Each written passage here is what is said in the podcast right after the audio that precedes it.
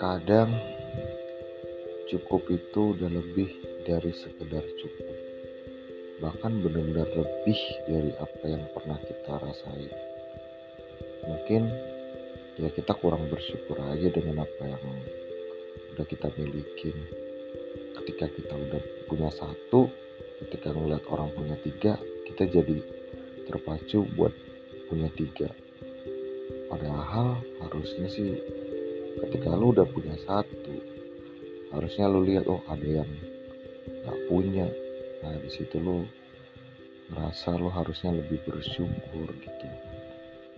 Jadi apa yang udah lu punya apa yang lu udah dapet ya nggak usah lah terlalu terpacu untuk bergerak vertikal. Kalau menurutku